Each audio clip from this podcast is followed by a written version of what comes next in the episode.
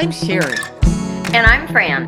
Welcome to Modern Widow Podcast. Fran, we are continuing to move forward to the eighth week of the new year with another great show planned for our listeners. And do you realize that we are now less than a month away from spring? Thank God.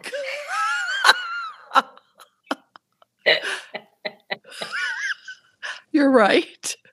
Oh, we are doing an It's Just Us episode, and we're going to talk about whatever comes up. But before we start our It's Just Us episode, Fran, you know what time it is. I do, but the listeners need to know that we've both really, really long days, and we're we're feeling a little we're feeling a little bouncy here. So please excuse us. We're trying to stay awake. Yes, yes we are. Re- we are recording this a little late in the evening. So, Fran, what time is it? Bedtime. It is now time. it is now time for weekend shenanigans event.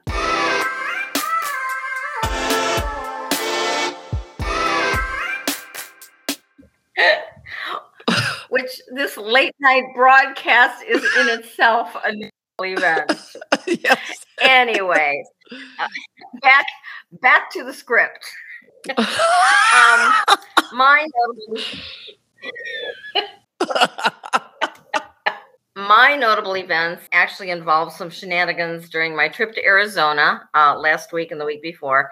Most notably, the Waste Management Phoenix Open Golf Tournament. Now, if you're a golf fan, you're familiar with this tournament, which is nicknamed the People's Tournament or the greatest show on grass. Due to COVID, last year's tournament featured no fans, so they really rolled out the red carpet for fans this year my guy is a Navy veteran, and the treatment he and I received was extra special. There's a military philanthropic group called the Thunderbirds, and they sponsored the Patriots Outpost on the 18th tee box. It allowed us free admission to the tournament on as many days as we wanted. And then another group called Birdies for the Brave, which was established by golfer Phil Mickelson and his wife, provided food and beverages at the outpost. And I got to tell you, Cher, seeing the veterans who served in all the wars, it just really touched my heart. And then on Saturday of the tournament, uh, we were at the tournament. There was a hole in one on the 16th hole, which, again, if you're familiar with the course, is pure insanity. Golfers get cheered for good shots and they get jeered for bad ones. But the players know it's all good natured. Now, on Sunday, the final day of the tournament, we were privileged to have VIP seats in the skybox on the 16th. And believe it or not, we got to witness another hole in one. And as they say, Cher, the place went wild. It was so loud, you couldn't hear yourself think and then the water bottle beer cans started raining down. It was one of the craziest scenes you can ever witness. Wow. That's all I can say about everything about the veterans, about the first hole in one, and about the second hole in one. So, three wows for that yeah. story. Yes. Fran, I'm going to talk about a very special event too. Listeners, Fran and I just happened to both be in Arizona on vacation at the same time. So we met up on her official birthday and we celebrated Fran. I absolutely love celebrating my wonderful friend. So once again, Fran, happy, happy birthday. Yoo-hoo. Uh-oh. you Are can you say so. Yeah. Can't you hear me? Oh, okay. I so, went to sleep. that's what she fell asleep on me, audience. Okay, so this was what was so interesting about this particular luncheon. We were in Cave Creek, Arizona. We were listing some of the restaurants, and the Horny Toad restaurant happened to be mentioned. And I said, I was at the Horny Toad restaurant in the 80s. I just couldn't believe that I was at the same spot because I did not remember ever being in Cave Creek, Arizona. So that was a nice little reminiscing thought.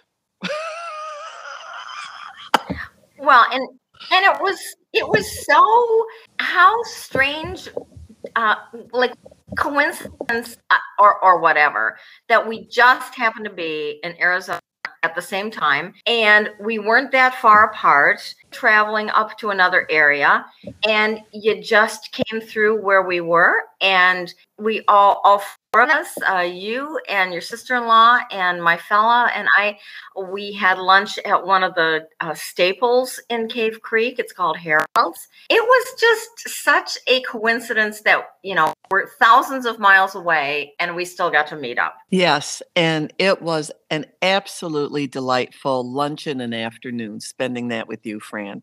So once again happy birthday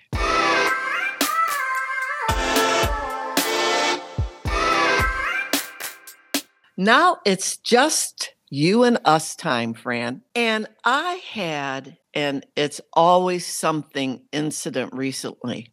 I was boarding the plane to fly home from Arizona, and I received an emergency text message regarding my alarm system stating communication failure. Now, I'm on the plane, so I quickly called my neighbor before the plane took off, who has a key to my house, and I asked him to run over and see if everything was okay. He did, and everything was okay. But I kept getting these text messages on my phone. I got one on Saturday, one on Sunday, three times on Monday. And it was saying communication failure, no communication, communication lost. So I get home and I turn my pump well water back on and plug in my hot water heater, which once again doesn't work. I could not get that reset button to reset no matter what I tried. And I even took a screwdriver to it. Plus, my thermostat was reading Uh-oh. system fault, although I had heat. Listeners, I am not a mechanical genius. And I did everything that I was told to do by my plumbing and heating guys to get this stuff started back up and running, but still no hot water. Plus, I still have the alarm no communication text is coming at me. So on Monday, I called the heating and cooling guys and they came out to see what was going on. Let's take the furnace issue first. The system fault issue was because my alarm system wasn't working.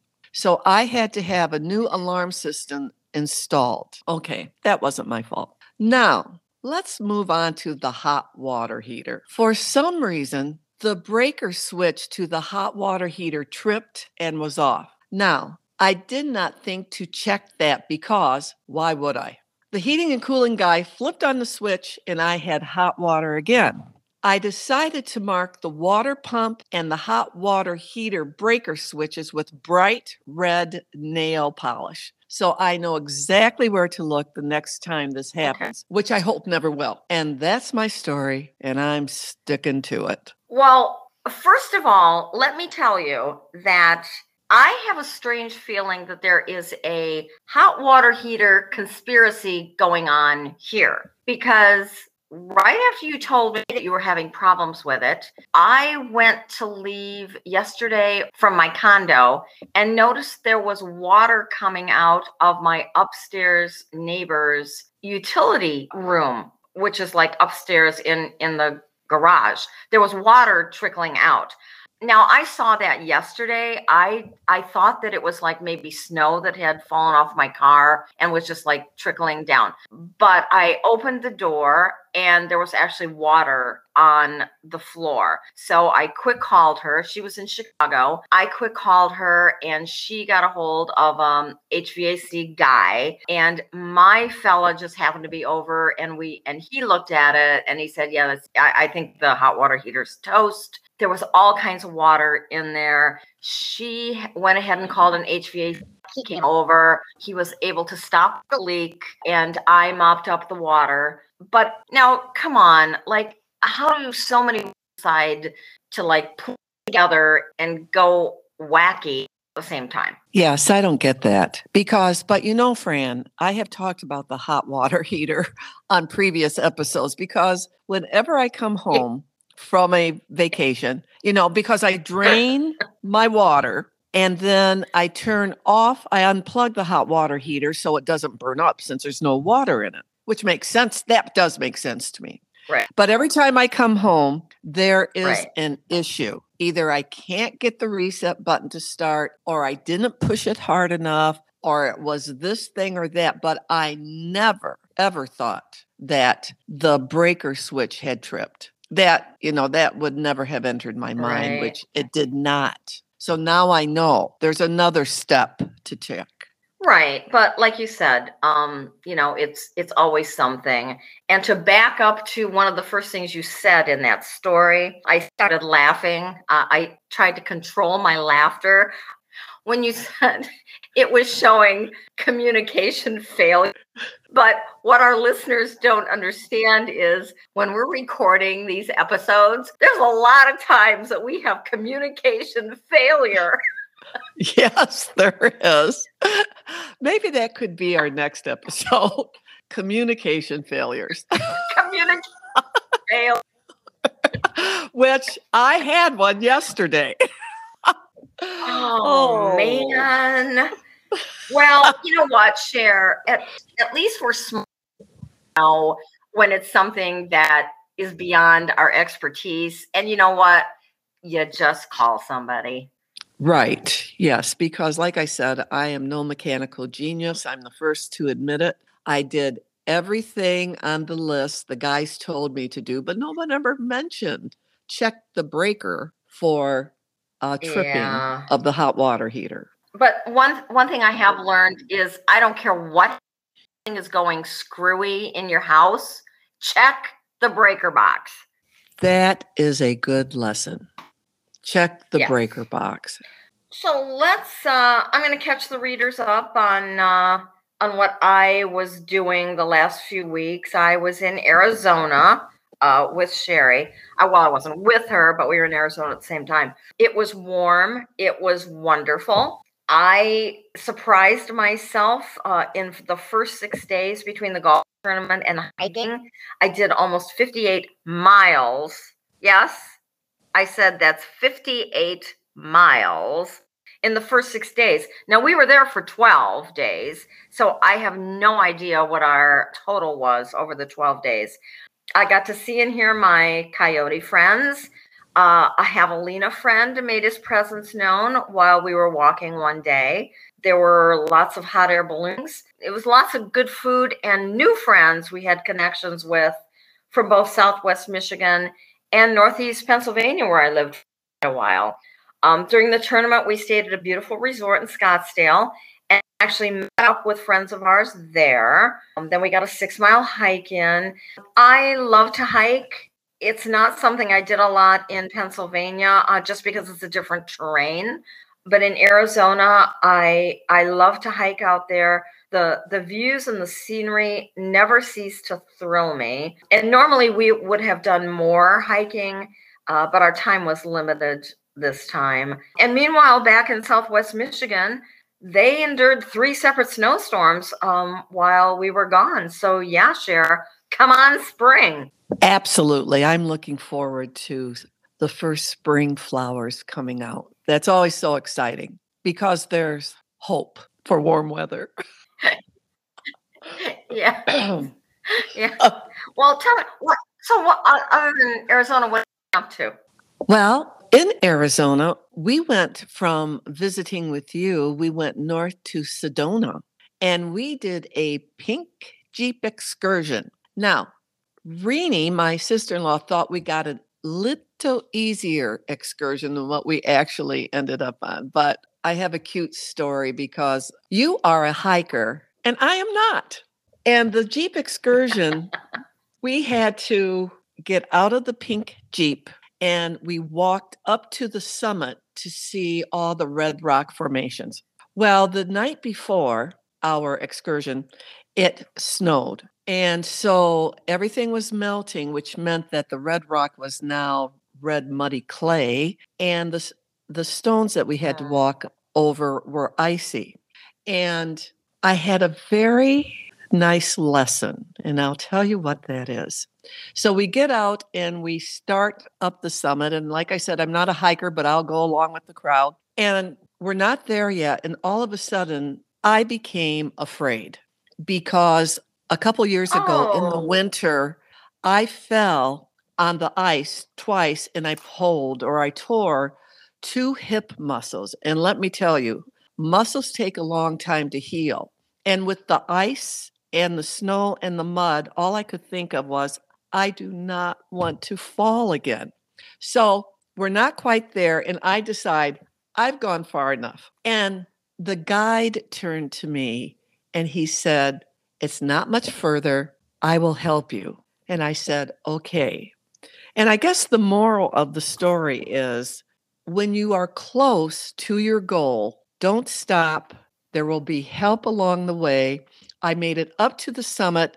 I saw all the beautiful red rock formations and it was glorious. So just keep moving forward. Well, sure. I mean, you, your fear in that situation um, was very understandable. I've been to Sedona about four or five times now. I've done the Jeeps twice in much better weather, but it can get a little intense. Some of the trails, some of the tours they take you on, ours was called the Broken Arrow, which was, it was extreme. And some of them are not for the faint hearted, but who had the additional, you know, element of the ice and snow. And I have been out there hiking and ran into um, ice and snow, and it's not fun. No, it's not fun. And I didn't have on hiking boots. I had on tennis shoes, which on icy stones can be very slippery. But I did not fall. And I made it up to the summit, like I said, and it turned out to be an absolutely spectacular view. And I accomplished a goal. And you put your trust in someone else, and it all worked out. Yes, it did. I, I was very happy that I made it. Except there was a young Well, this was this was funny. There was a young couple with children, and Renee and I kept apologizing for taking so long. We're sorry, oh, and they were so sweet oh. and patient with us. Oh gosh. Well, you know what? We should never have to, you know, especially if it's something that you're not accustomed to doing. And it is, the scenery is spectacular in Sedona. And I'm just so glad that you stuck it out and, and you did get to see some of the scenery.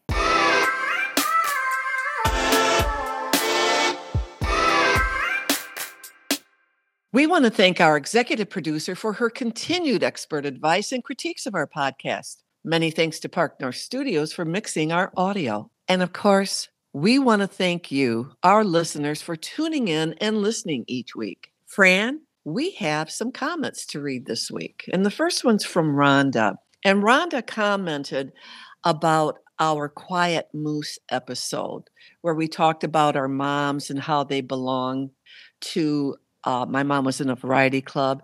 Your mother was in a church club. And this is what Rhonda writes Thanks for another great Modern Widow podcast. You ladies never disappoint. My mom was in a birthday club with about 12 ladies from the surrounding neighborhoods when I was growing up. Listening to the podcast brought me back to remembering those years and the ladies who were more like family than just mom's friends. We lived in a rural area, so it was hard to just meet for coffee. So they met for birthday celebrations. And as life went on, showers, weddings, and funerals. I also have to say, I am always so impressed on how the music at the end always ties in with your topic. I look forward to hearing each new episode and the creative and interesting topics that you talk about. Rhonda from Lapeer, Michigan. And Rhonda, thank you so much.